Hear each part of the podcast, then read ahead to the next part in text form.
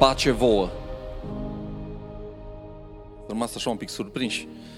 Nu e un salut nou, e un salut chiar foarte vechi. Aș putea să spun. Titlul mesajului de astăzi este Pace vouă.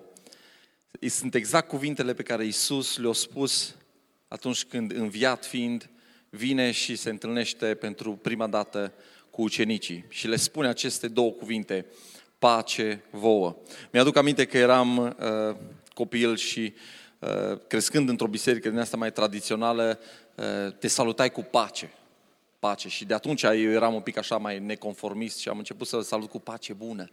Pace bună. Până un unchi din ăsta mai bătrân de al meu, mai cunoscător, mai uh, atot știutor, mi-a zis, auzi mă, pacea n-are cum să fie decât bună. Nu mai zice pace bună, zi numai pace sau pacea Domnului. Și am, am reținut chestia asta. Pacea întotdeauna este bună, amin? Avem nevoie de pace. Trăim în generația asta, în, în timpul ăsta în care la granițele noastre este un război și este poate mai mult decât oricând nevoie de pace. Dar avem nevoie și de o pace în inima noastră, în mintea noastră de multe ori. Avem nevoie de o pace care să te libereze de stresul cotidian, de stresul zilnic pe care îl întâlnești. Ai nevoie de o pace, poate în relațiile din familia ta în relațiile cu cei apropiați, în relațiile cu cei mai îndepărtați. Ai nevoie de pace. Și această pace poate să vină doar de la Domnul și Mântuitorul nostru Isus Hristos. O poți căuta în tot felul de locuri, o poți căuta prin diferite ședințe, exerciții mentale, uh, sunt tot felul de guru din ăștia pe internet care îți spun ce să faci ca să ajungi la pace, dar pacea adevărată o găsești doar prin Isus Hristos. Amin? Așa că vreau să vă citesc acest text din Ioan, capitolul 20, și în săptămânile acestea în care uh, vom merge în continuare până uh, la cinzecime, o să încerc să mă focusez mai mult pe texte și pe ceea ce s-a întâmplat în biserica primară, să zic așa, sau în, între ucenici în perioada de după învierea lui Isus Hristos și până la pogorârea Duhului Sfânt. Practic, la pogorârea Duhului Sfânt o devenit biserica cu adevărat, biserica primară, dar mă refer la viața asta a ucenicilor, luptele lor, uh, întrebările lor, ce s-au întâmplat în acele zile, în acele 50 de zile de la, de la uh, moartea și învierea Domnului nostru Isus Hristos și până la coborârea Duhului Sfânt. Vreau să ne uităm la aceste uh, evenimente. Și astăzi ne uităm în Ioan capitolul 20, de la versetul 24, spune așa, Însă Toma, unul din cei 12, cel numit și Didimus, nu era cu ei când a venit Isus. Ceilalți ucenici i-au zis, l-am văzut pe Domnul, dar el a zis, dacă nu văd semnul cuielor în mâinile lui, dacă nu pun degetul meu în semnul cuielor și dacă nu pun mâna mea în coasta lui, nici de cum nu voi crede. După 8 zile, ucenicii erau din nou înăuntru, iar Toma era cu ei. Pe când ușile erau încuiate, a venit Isus, a stat în mijlocul lor și le-a zis, pace vouă. Apoi i-a zis lui Toma, adus degetul aici și privește mâinile. Adus mâna și pune-o în coasta mea și nu fi necredincios și credincios. Toma a răspuns și a zis, Domnul meu și Dumnezeul meu. Iisus i-a zis, ai crezut pentru că m-ai văzut? Fericiți sunt cei care n-au văzut și au crezut. Amin. Multă lume îl pune la colț pe Toma. Uh, ucenicul Domnului Isus, unul din cei 12, uh, mulți știm și după poreclă. Dacă zici Toma, imediat ce mai zici? Spuneți voi. Toma, necredinciosul, așa e, ne place, ne place nouă uh, românilor să, să legăm pe cineva de problema lui. Și să ne aducem aminte de omul ăla împreună cu defectul lui, cu, cu episodul ăla greșit din viața lui. Dar să știți că nu numai la noi e boala asta. Peste tot. Mulți pot să aibă uh, ideea asta. Să legăm pe acel om de acel moment nefericit, de acea decizie greșită pe care o luat-o în viața lui. Cum ar fi ca și nouă cineva să ne dea o poreclă după un, un moment nefericit din viața noastră, după o, o decizie greșită pe care am luat-o și nu numai să îți spună acolo în grupul lui uh, de prieteni să te numească așa, ci numele tău și povestea ta să apară în cel mai citit bestseller scris vreodată pe fața pământului. În cazul de față, Biblia. Și cumva de, de acel moment al tău de necredință, de îndoială, numele tău să fie legat pentru totdeauna de acel lucru. Cum ar fi ca toată lumea să te știe ca Nelu Mincinosul? Sau hoțul Andrei, nu soțul Andrei, hoțul Andrei. Că ai luat și odată ceva, poate nici n-ai luat, n-ai dat. Trebuia să dai doar niște taxe și nu le-ai dat. N-ai luat, de le-ai însușit pe nedrept. Și în loc să fii soțul Andrei, ești hoțul Andrei. Sau Ana Zgârcita. Sau Maria Prefăcuta, sau mai știu eu. Ați înțeles ideea, da? De multe ori ne este greu să acordăm har. Și de multe ori ne place atât de mult să-i judecăm pe oamenii de lângă noi potrivit cu acel păcat vizibil sau acea greșeală din viața lor. M-am uitat în cazul celorlalți ucenici. Să știți că niciunul dintre ei nu a fost judecat la fel de aspru ca și Toma. Uh, Petru nu a fost numit uh, Petru trădătorul, deși de trei ori în noaptea arestării Domnului Isus o lepădat de Isus, așa uh, Ioan, pentru că noi ieșit din barcă și nu a umblat și el pe apă cu Petru, nu a fost numit Ionică cel plin de flicră. Nu i-a zis nimeni așa, nu? Niciunul dintre ei nu a fost judecați atât de aspru. Și nu cred, personal nu cred că Ioan, apostolul Ioan care a scris uh, această carte și a descris aceste evenimente, nu cred că l-a inclus pe Toma și povestea lui ca să-l facă de rușine. Cred că Ioan vrea să ne vorbească în primul rând despre anumite îndoieli pe care și noi credincioși putem să le avem în umblarea noastră cu Isus. Vrea să ne învețe în același timp povestea asta despre faptul că atunci când strigi către Dumnezeu, El vine atât de aproape de tine încât te lasă să-L atingi. Tu poți să-L atingi pe El. Și nu numai atât, odată ce înțelegi ceea ce a făcut Dumnezeu pentru tine, odată ce vezi ce Hristos a făcut pentru tine, nu vei putea să mai fi niciodată la fel. Vei putea doar să te închini înaintea Lui și să spui cu gura ta, Domnul meu și Dumnezeul meu. Haideți să vedem puțin contextul acestor evenimente descrise de uh, Ioan, în Ioan capitolul 20. Imaginați-vă să fiți unul dintre ucenici în acea vreme. Imaginați-vă că v-ați dat viața, ați renunțat la businessul vostru, la, la cariera voastră, unii chiar la familia lor, s-au îndepărtat de toți și au umblat împreună cu Isus Hristos trei ani de zile, crezând crezând din toată inima că Isus este Mesia, crezând, bine, crezând uneori, uneori nu au crezut, alteori au crezut, că așa era umblarea lor cu Dumnezeu și cu Hristos. Câteodată erau gata să moară împreună cu Hristos, alteori erau gata să fugă să-și scape viața, așa și, Dar oamenii ăștia au renunțat la tot ca să umble cu Isus Hristos. L-au văzut pe Isus intrând ca un rege în Ierusalim. Au fost acolo. Au strigat și ei Osana cu mulțimile. Și nu au trecut săptămâna și Isus era deja mort, răstignit între tâlhari și îngropat, pus într-un mormânt rece. Și totul s-a încheiat și în mintea lor, mintea acestor ucenici era o confuzie enormă, era frică, au fugit toți, s-au ascuns și Biblia ne spune în Marcu, capitolul 14, Iisus vorbește despre evenimentele care vor urma să se întâmple și descrie atât de fain imaginea asta a ucenicilor exact după moartea lui Iisus Hristos. Marcu 14 cu 27 spune, Iisus le-a zis, toți vă veți potigni pentru că este scris, voi lovi păstorul și oile vor fi risipite. Și exact asta s-a întâmplat. Păstorul lor, Iisus Hristos era mort, era îngropat, oile ce s-a întâmplat cu ele? Ucenicii toți au fugit, toți s-au ascuns. Și în această ipostază ajungem în Duminica Învierii, în prima zi a săptămânii când ucenicii se pare că se strângeau împreună, aveau obiceiul ăsta, deși erau plini de frică, măcar au stat împreună și aici vreau să vezi chestia asta foarte importantă.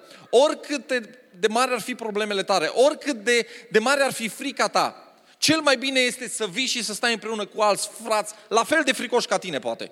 Poate între fricoși ai vei găsi pe unul mai curajos, și Duhul Sfânt va veni și va aprinde acolo un foc și vă va schimba pe toți.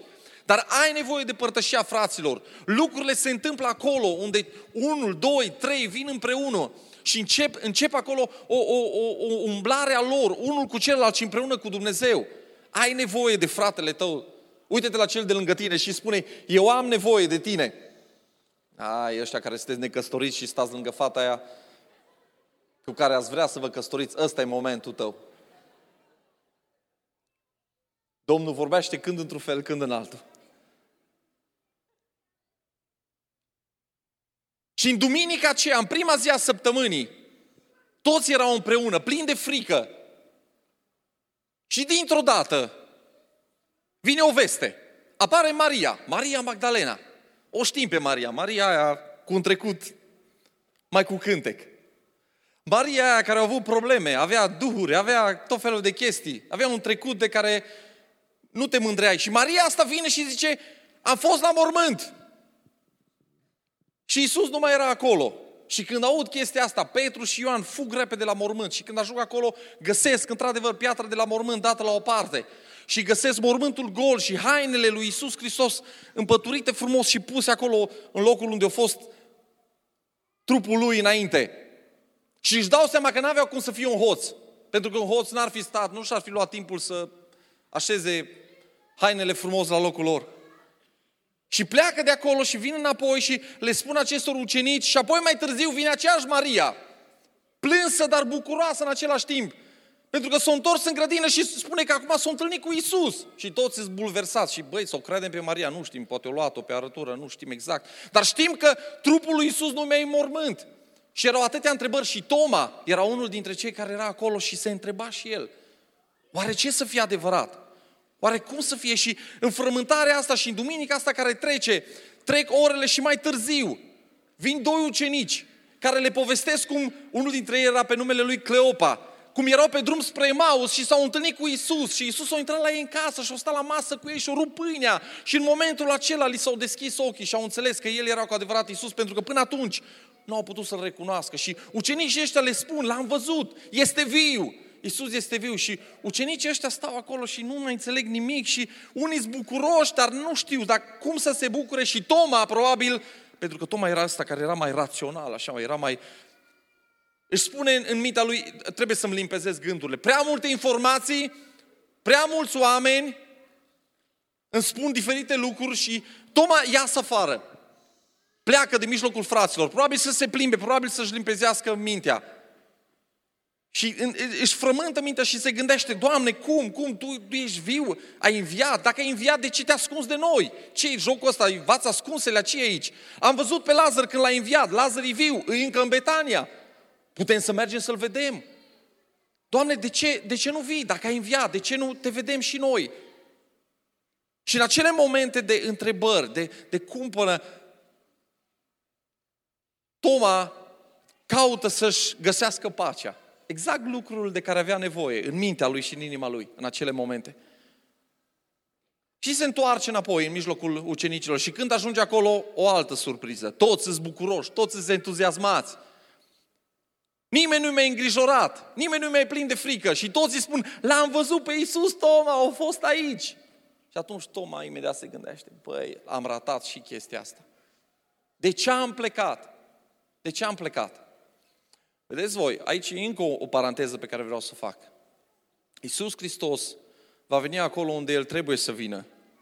Nu vine exact acolo unde vrei tu să mergi și unde te duci tu. El vine acolo în mijlocul fraților, în mijlocul, în locul unde trebuiau ca acei ucenici să vină. Pentru că Toma nu a fost acolo la locul întâlnirii, o ratat întâlnirea cu Isus. Și vreau să înțelegi în dimineața asta că de multe ori poți să ratezi întâlniri importante cu Isus Hristos pentru că pleci pe drumul tău. Pentru că alegi să decizi tu ce e mai bine pentru viața ta. Pentru că crezi că tu știi mai bine unde trebuie să ajungi în acel moment. Și în momentul acela, în momentul acela când Toma vede că toată lumea au avut experiența asta cu Isus Hristos. În momentul ăla spune aceste, aceste versete și această, vreau să vă și citesc. Ioan 20, versetul 25. Când ucenicii au zis, l-am văzut pe Domnul, el le-a zis, dacă nu văd semnul cuielor în mâinile lui, dacă nu pun degetul meu în semnul cuielor și dacă nu pun mâna mea în coasta lui, nici de cum nu voi crede. Și vreau să vedem, dragilor, că în umblarea asta noastră, pe acest pământ, cei care sunteți necreștini și cei care sunteți creștini, toți avem anumite momente. În căutarea asta noastră după pace, pentru că toți vrem pace, la nivelul minții, la nivelul sufletului nostru, la nivelul relațiilor noastre. În căutarea noastră după pace, toți avem anumite momente. Și vreau să vă vorbesc despre trei momente în dimineața asta. Momentul când nu știi ce să crezi. Sau momentul scepticismului. Momentul în care afli multe informații, dar nu știi cum să le așezi. Nu știi care sunt adevărate, nu știi care e bun și care e rău. Și probabil Toma era exact aici. Multe informații, o ratat întâlnirea cu Isus. Ucenicii spun, dacă erai aici, l-ai fi văzut și tu, o stat aici împreună cu noi, ne-a spus pace vouă, o suflat peste noi, luați Duh. Ne-a, ne făcut și o trimitere. Și tu nu ai fost aici. Și, și Toma, amărât în sufletul lui, spune cuvintele acestea, dacă nu văd semnul cuielor, dacă nu pun eu degetul meu în gaura aia și dacă nu îl ating eu acolo în coasta aia care, care o sângerat, n-am, nu, nu, nu pot să cred. Nu voi crede niciodată.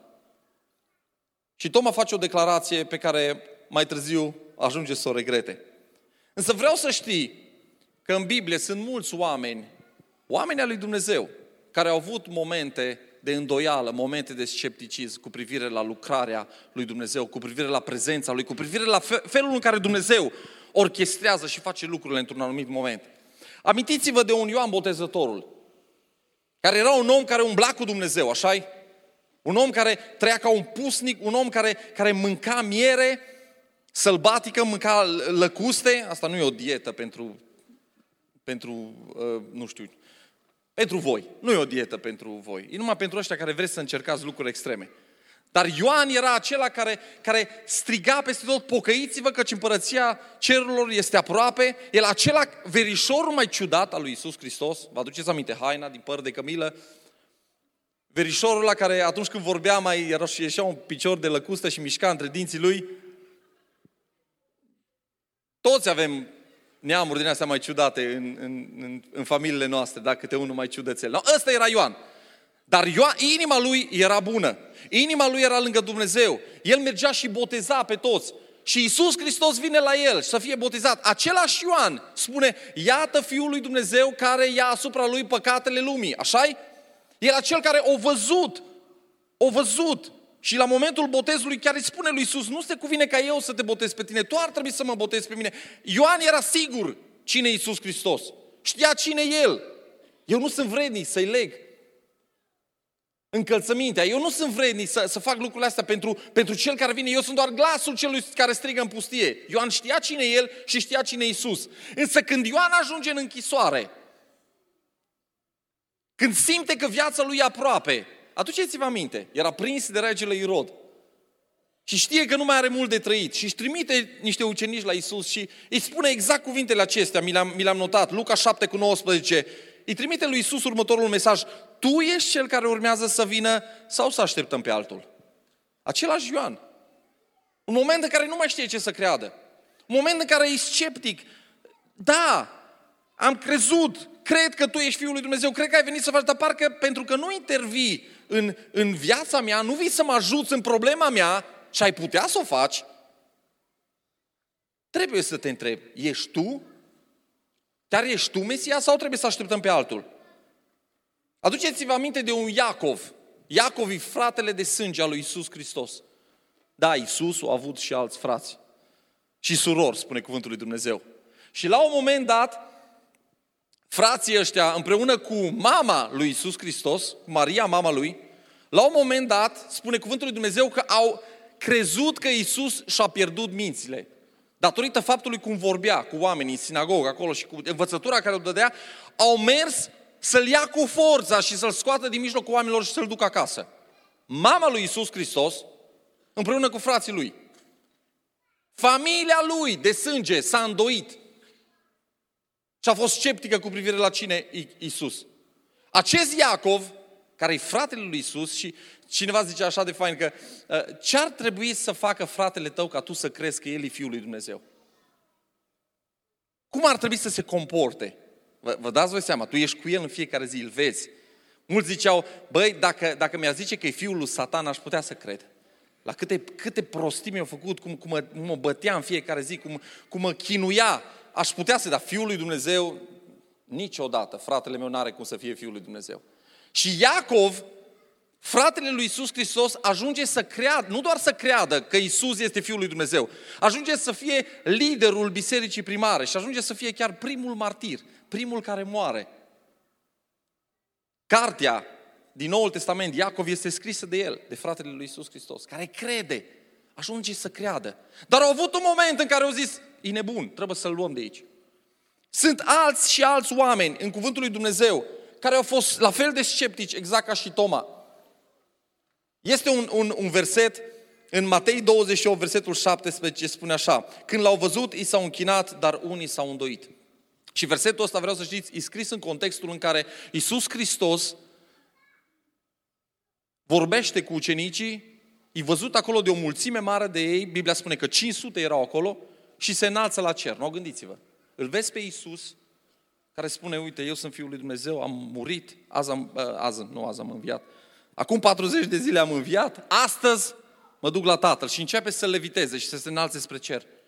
Și unii dintre ei, spune cuvântul lui Dumnezeu, s-au uitat, s-au închinat, unii s-au îndoit. Unii au zis, a, am mai văzut de asta. Unde ai văzut, mă, lucruri din astea? Ai mai văzut, acum unii dintre voi ziceți, Blaine, Copperfield. Am văzut și noi ceva la televizor. Ele strucuri, guys. Iluzii. Iisus Hristos e acolo, stă la masă cu ei, mănâncă împreună cu ei și apoi se înalță la cer și unii totuși spun, eh, aleg să fiu sceptic. Mai am nevoie de câteva dovezi ca să pot să cred. Creștinii, vreau să înțelegi, în viața lor și în umblarea lor cu Hristos, dacă ești creștin de multă vreme, știi ce vreau să zic acum și înțelegi cuvintele astea și nu vreau să le duci într-o extremă. Dar cu inima ta știi că ai avut momente în care te-ai îndoit. Ți-ai pus întrebări. Doamne, de ce? De ce nu răspunzi? Doamne, de ce nu vindeci? Doamne, m-am rugat pentru alții și au fost vindecați. Și pentru mama mă rog de atâta timp și nu se vindecă. Și ai întrebări și răspunsul nu vine. Și te gândești. Și nu mai știi ce să crezi. Multă lume crede că rațiunea și credința sunt două chestii care sunt complet separate. Tim Keller, Timothy Keller, a scris o carte, Reason for God. E tradusă și în România, o găsiți la Cherigma, Argument pentru Dumnezeu. Și autorul în, în cartea asta arată foarte clar cum credința și gândirea asta logică se împletesc împreună, nu sunt separate. Dacă crezi în Dumnezeu, crezi în existența Lui, ai nevoie de credință, dar ai nevoie și de logică, ai nevoie și de rațiune. Lucrurile astea se împletesc. Dacă nu crezi în Dumnezeu și negi existența Lui, la fel ai nevoie de gândirea logică și ai nevoie de credință ca să faci asta. Cele două funcționează doar împreună.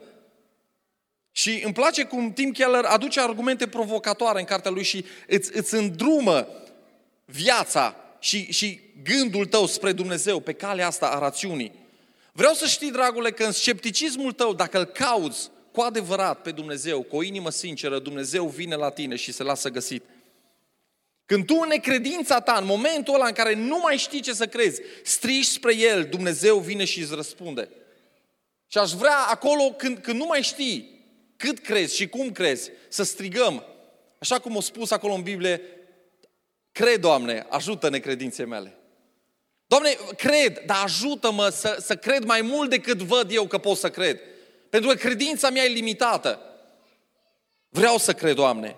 Ieremia 29, versetul 13 și 14 spune, dacă mă veți căuta și mă veți... Nu, dacă mă veți căuta și mă veți găsi, spune Dumnezeu. Dacă mă veți căuta din toată inima. Mă voi lăsa găsit de voi, zice Domnul. Mă voi lăsa găsit de voi. Asta e promisiunea lui Dumnezeu, dragule. Dacă îl cauți pe El, poți să-l găsești. Cred că de multe ori, când ne punem acele întrebări grele, acele întrebări la care nu găsim răspuns, Dumnezeu vine și îți aduce acel răspuns de care ai nevoie. Poate nu în timpul în care tu vrei, poate nu e răspunsul pe care tu îl aștepți, dar Dumnezeu vine. El întârzie, poate răspunsul, dar el nu lipsește. E acolo, la timpul potrivit. Și vreau să vă mai spun ceva, tot la punctul ăsta, apoi trecem mai departe. Opusul credinței nu este necredința. Opusul credinței este certitudinea. Ce vreau să zic cu asta? Atunci când ești sigur, atunci când nimeni nu mai poate să schimbe părerea, nu mai ai de ce să crezi. Tu deja știi acele lucruri. Auziți? Când ești complex sigur de acele lucruri, nu mai ai nevoie de credință. Cred că fiecare dintre noi, în umblarea noastră, avem nevoie de o anumită doză de scepticism. Eu nu cred acele cuvinte, crede și nu cerceta. Ia de-a bunea cu mâini și asta e, merge înainte. Nu, nu, nu spune. Cuvântul lui Dumnezeu nu spune așa ceva.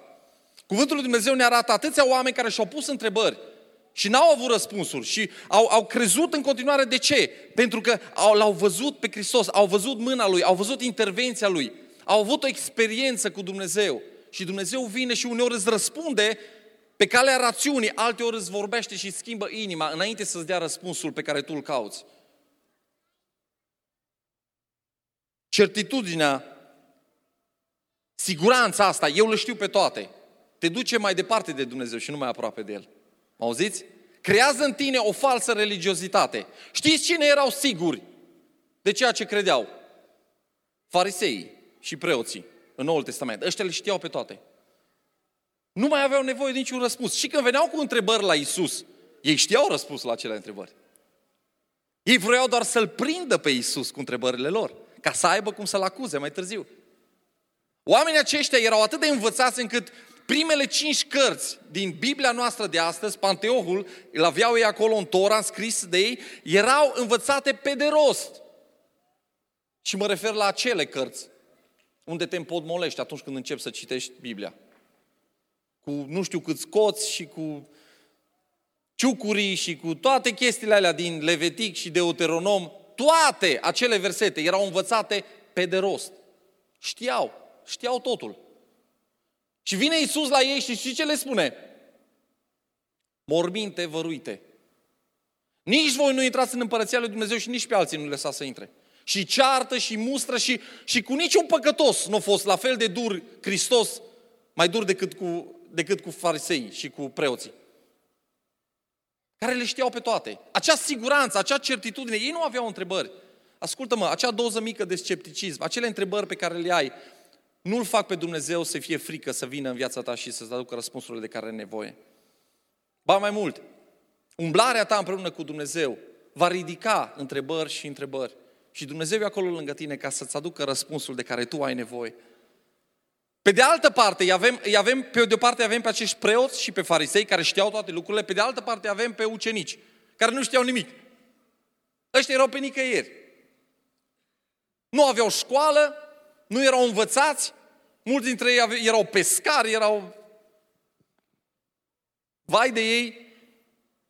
Și vin împreună cu Isus și, și credința lor vedem când sus, când jos, când, când a, suntem gata, murim pentru tine, Hristos. Eu niciodată nu mă voi lepăda de tine. Imediat fuge pentru că o slujnică îl acuză că a fost ucenicul lui Hristos și că l-a văzut împreună cu el. Și cu acești oameni, Dumnezeu îi alege, pe care îi alege Dumnezeu? Să-și facă lucrarea mai departe, să-și zidească biserica. Pe cei super învățați, a toți cunoscători, pe cei care știau totul, sau pe cei care umblau împreună cu Hristos și aveau întrebări și aveau nesiguranță și aveau uh, diferite lupte, pe care îi alege Dumnezeu? Pe cei care sunt învățabili, dragilor. Pentru că cei care le știu pe toate nu mai au ce să învețe.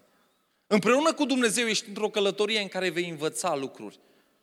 Și vreau să știi, atunci când nu știi, ai acolo sus, în cer, un tată care este gata să vină lângă tine, să te ia în brațe și să te liniștească și să-ți aducă pacea lui și să spună că El știe ceea ce tu nu știi. Și că răspunsul la problema ta este întotdeauna la El. Amin? Un ultim verset, Iuda, capitolul 1, versetul 22, spune, asta e pentru noi, biserica, credincioși, și spune, aveți milă de cei ce se îndoiesc. Auzi? Asta e o poruncă pe care o avem noi ca și biserică. În, în drumul spre credință, mulți se îndoiesc. Și, și cei care ajung la... Niciodată nu ajungi la credință și le știi pe toate și niciodată nu mai ai întrebări. În drumul tău împreună cu Hristos vei avea momente când îți vei pune întrebări. Dar ascultă-mă, ai nevoie lângă tine de frați, ai nevoie de lângă tine de oameni al lui Dumnezeu care să vină și să ridice mâinile alea obosite ca să poți să câștigi lupta care stă în față. Amin? Al doilea moment este momentul când Dumnezeu te atinge. Pe lângă faptul că în călătoria noastră sunt momente când nu mai știm ce să credem, vreau să știi că sunt momente când vine Dumnezeu aproape de tine și Dumnezeu se atinge de tine și tu te atingi de Dumnezeu.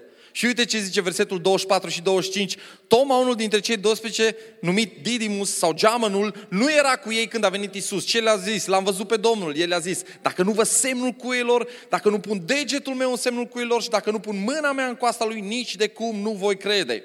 Prin aceste cuvinte, dragilor, vreau să ne uităm la Toma și nu neapărat să vedem necredința lui și inima lui împietrită. Multă lume asta sublinează. Uite, vezi, nu crezut, mă, vezi ce, ce, ce om slab, domnule, cum el nu a crezut. Vreau să ne uităm la această declarație a lui Toma și să vedem altceva. Să vedem nevoia lui disperată după o întâlnire personală cu Isus. Să te uiți la această declarație, la aceste cuvinte ale lui Toma și să vezi cum el vrea să se atingă de Isus. Și înțelege că nu are nevoie de poveștile celorlalți, de experiențele celorlalți cu Isus. Eu am nevoie de o întâlnire cu Isus. Și dragule, asta e strigătul fiecăruia dintre noi. Ăsta ar trebui să fie și strigătul nostru. Eu și cu tine ar trebui să avem exact acest strigăt. Doamne, vreau eu să am o întâlnire cu tine. Pentru că Toma nu s-a mulțumit că Petru și Ioan și Iacov s-au întâlnit cu Isus și l-au văzut și au stat la masă cu el foarte bine. Eu vreau să-l ating. Eu vreau să pun mâna pe el. Și ascultă-mă, de ce vrea Toma să pună mâna pe el? Pentru că știe că dacă el se atinge de Isus, Isus se atinge de el. Și când Isus se atinge de tine, ascultă-mă, dragule, niciodată nu voi mai fi la fel. Amintiți-vă de femeia cu scurgerea de sânge care își face loc prin mulțime ca să se atingă de marginea hainei lui Hristos. De ce? Pentru că știe că dacă se atinge de Isus va fi mântuită, va fi vindecată. Și chiar așa se întâmplă. Se atinge, este vindecată, Iisus se oprește și spune, cine s-a atins de mine? Doamne, toți se ating de tine. Suntem aici în mulțime, ne îmbulzim. Nu, nu, nu, nu, așa vă atingeți toți. Dar cineva s-a atins de mine având o nevoie în viața lui, în viața ei. Și a ieșit din mine o putere care a adus vindecare, care a adus transformare, care a adus o schimbare completă. Ascultă-mă, dragule, când te atingi de Isus, o putere va veni peste tine, care te va schimba complet, viața ta va fi alta. Ăsta e strigătul lui Toma. Exact cum el nu mai a avut nevoie, el nu avea nevoie de credința fraților lui, de credința ucenicilor. Exact la fel, tu nu ai nevoie de credința părinților tăi. Și acum nu mă refer că nu ai nevoie de rugăciunile lor, de experiențele lor, de trecutul lor cu Dumnezeu. Lucrurile astea te binecuvintează. Dar, dragule, vreau să știi, oricine fi tu dimineața asta aici, tu ai nevoie de o întâlnire personală cu Isus. Exact cum Toma o tânjit după o întâlnire personală cu Isus.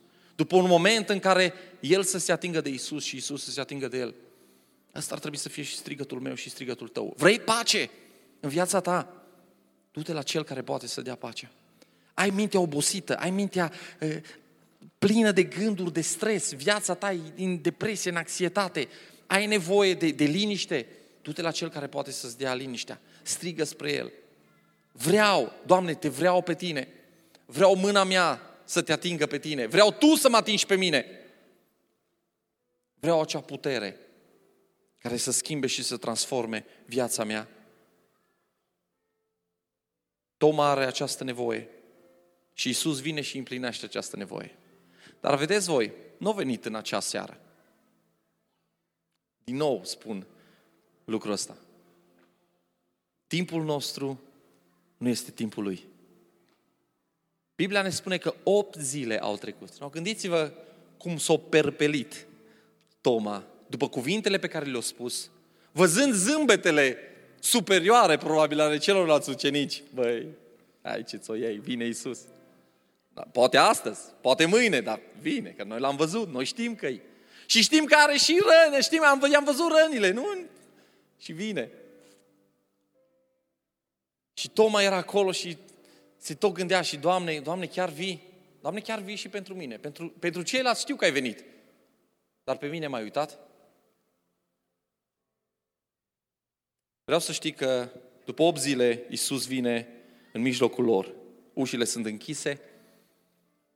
Nu știm cum au intrat, cum au apărut acolo în mijlocul lor, dar ce știm este că unul din primele lucruri pe care îl face după ce îi salută și le spune pace vouă, îi se adresează direct lui Toma. Și spune Toma,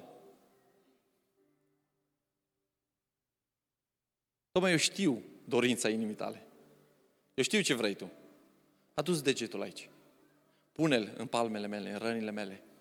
Pune, adu-ți mâna și pune aici în coapsa mea. Uită-te la ceea ce am făcut pentru tine. Și crede. Nu mai fi necredincios. Ai siguranța că nu te-am uitat și nu te-am abandonat. Acest Isus vine și aduce liniște și pace în sufletul lor și le spune, Toma, eu n-am renunțat la tine.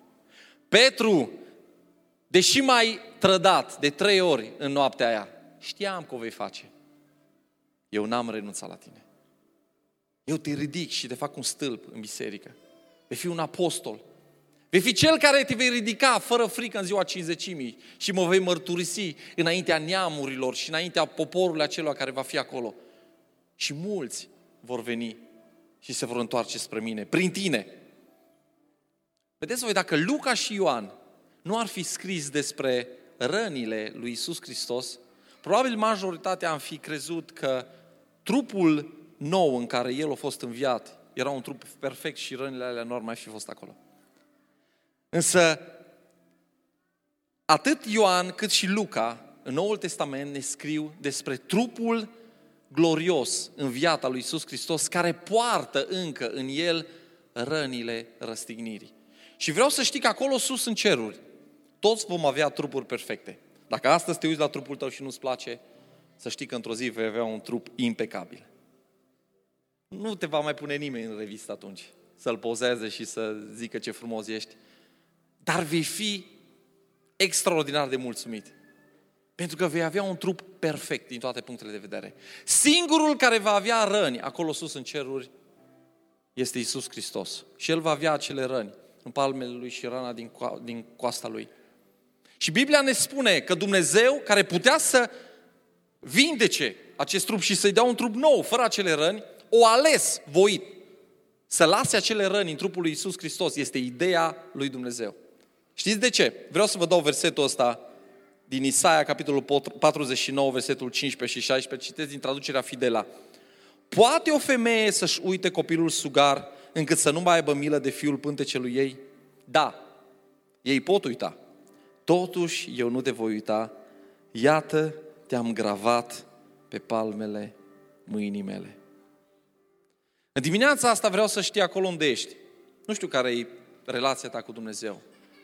Nu știu cât de aproape te simți de El sau îl simți pe Dumnezeu de tine. Dar vreau să știi că Dumnezeu nu te-a uitat. Tu ești gravat. Gravat înseamnă scris. Înseamnă că ai fost marcat în palma lui Isus Hristos. Rănile acelea din palma lui Isus Hristos sunt pentru El și sunt pentru mine. Sunt o dovadă vie a dragostei Lui și a milei Lui pentru noi a dragostei Lui necondiționate, că ne-a iubit atunci când noi nu meritam asta. Asta ne spune nouă acele răni. Și Lui îi spune că te știe pe nume, că tu ești Fiul Lui, că El nu te-a uitat și nu te-a abandonat, pentru că tu ești scris în palma Lui. În dimineața asta te provoc să te uiți la rănile Lui Iisus Hristos. Să faci ceea ce a făcut și Toma. Pentru că atunci când te uiți la El, îndoielile tale vor, vor dispărea. Poți să fii sceptic din anumite puncte de vedere, poți să ai întrebări și să nu primești răspunsuri, dar ascultă-mă, când întunericul mă înconjoară, eu știu că mâna Lui este cea care mă duce spre lumină. Când universul în jurul meu se clatină, eu știu că mâna Lui mă ține în siguranță. Când furtuna vine peste viața mea, eu știu că în palma Lui nimeni și nimic nu mă poate smulge de acolo. Acolo eu sunt sigur. El mă susține. El este de partea mea. Al treilea și ultim moment. Momentul când nu mai poți să taci. Poate ai momentul acela că nu știi unde ești, nu știi ce trebuie să faci, nu știi de ce s-au întâmplat lucrurile așa, dar după acel moment, urmează momentul întâlnirii tale cu Isus Hristos. Și odată ce te-ai întâlnit cu El, El s-a atins de tine și tu te-ai atins de El. În momentul acela viața ta este schimbată și în momentul acela tu nu vei mai fi la fel, tu nu vei mai putea să taci și vei avea o mărturie cu viața ta și cu buzele tale. Și uite-te la Toma ce spune primul lucru, versetul 28, Toma a răspuns și a zis, Domnul meu și Dumnezeul meu. Când Toma a văzut mâinile străpunse ale lui Isus Hristos, când a văzut coasta lui, ce a zis el? Domnul meu și Dumnezeul. Nu a zis Dumnezeul părinților mei, Dumnezeul Universului, Domnul și Dumnezeul care a creat toate lucrurile. Nu, nu. Toma a înțeles, a făcut o declarație publică și a făcut o declarație personală.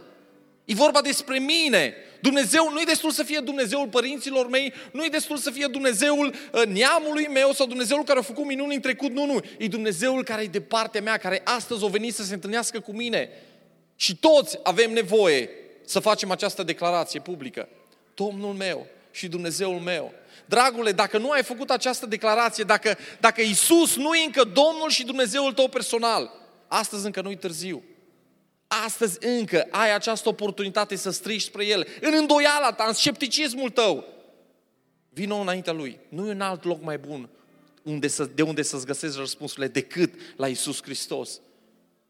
Vino așa cum ești. Atingerea Lui te va schimba pentru totdeauna. Și viața ta va mărturisi fără frică, Domnul meu și Dumnezeul meu. Tu ești Domnul meu și Dumnezeul meu. Vedeți, sunt atâția oameni care